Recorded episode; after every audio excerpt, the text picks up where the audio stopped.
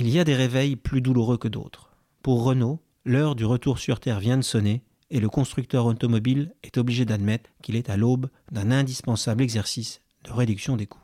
Entre le retournement du marché automobile mondial, l'explosion des coûts de développement pour basculer vers le véhicule électrique ou autonome et les tensions au sein de son partenariat avec Nissan et Mitsubishi, le losange navigue dans des eaux très agitées.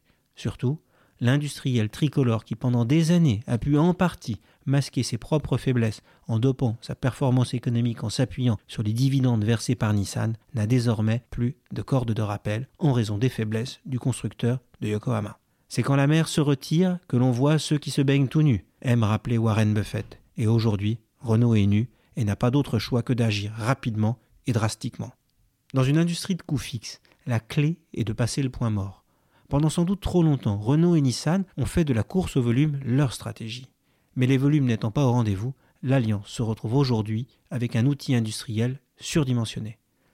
Le Français voulait pouvoir produire plus de 5 millions de voitures par an d'ici 2022, mais il n'en a vendu que 3,7 millions l'an dernier.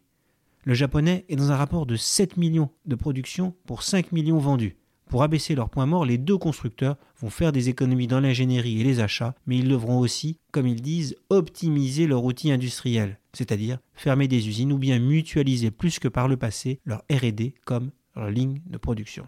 Drame social au niveau local, les fermetures d'usines ou les réductions de capacité font partie du quotidien de l'industrie auto. Les fermetures se sont multipliées aux États-Unis au cours des dix dernières années et la France devrait assembler cette année autour de 1,7 million de véhicules, soit plus de deux fois moins que le record de 2004. Les dernières déclarations de l'état-major de Renault ont bien sûr de quoi inquiéter les ouvriers. Le fait que l'État soit actionnaire de Renault devrait contribuer à les rassurer, car le groupe évitera tout bain de sang. L'exemple de PSA, qui a été le dernier à Aulnay en 2012, a fermé une usine française et qui depuis a augmenté le taux d'utilisation de ces usines tricolores, est aussi un point à prendre en compte. Enfin, si Renault rend son outil plus performant, il sera peut-être plus en mesure d'attirer sur ses lignes l'assemblage de véhicules Nissan. Tout le pari est de réussir à faire mieux avec moins. Retrouvez tous les podcasts des échos sur votre application de podcast préférée ou sur leséchos.fr.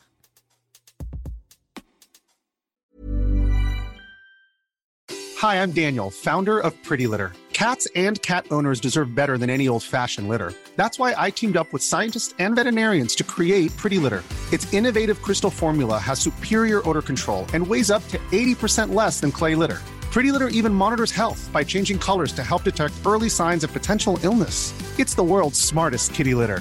Go to prettylitter.com and use code ACAST for 20% off your first order and a free cat toy. Terms and conditions apply. See site for details.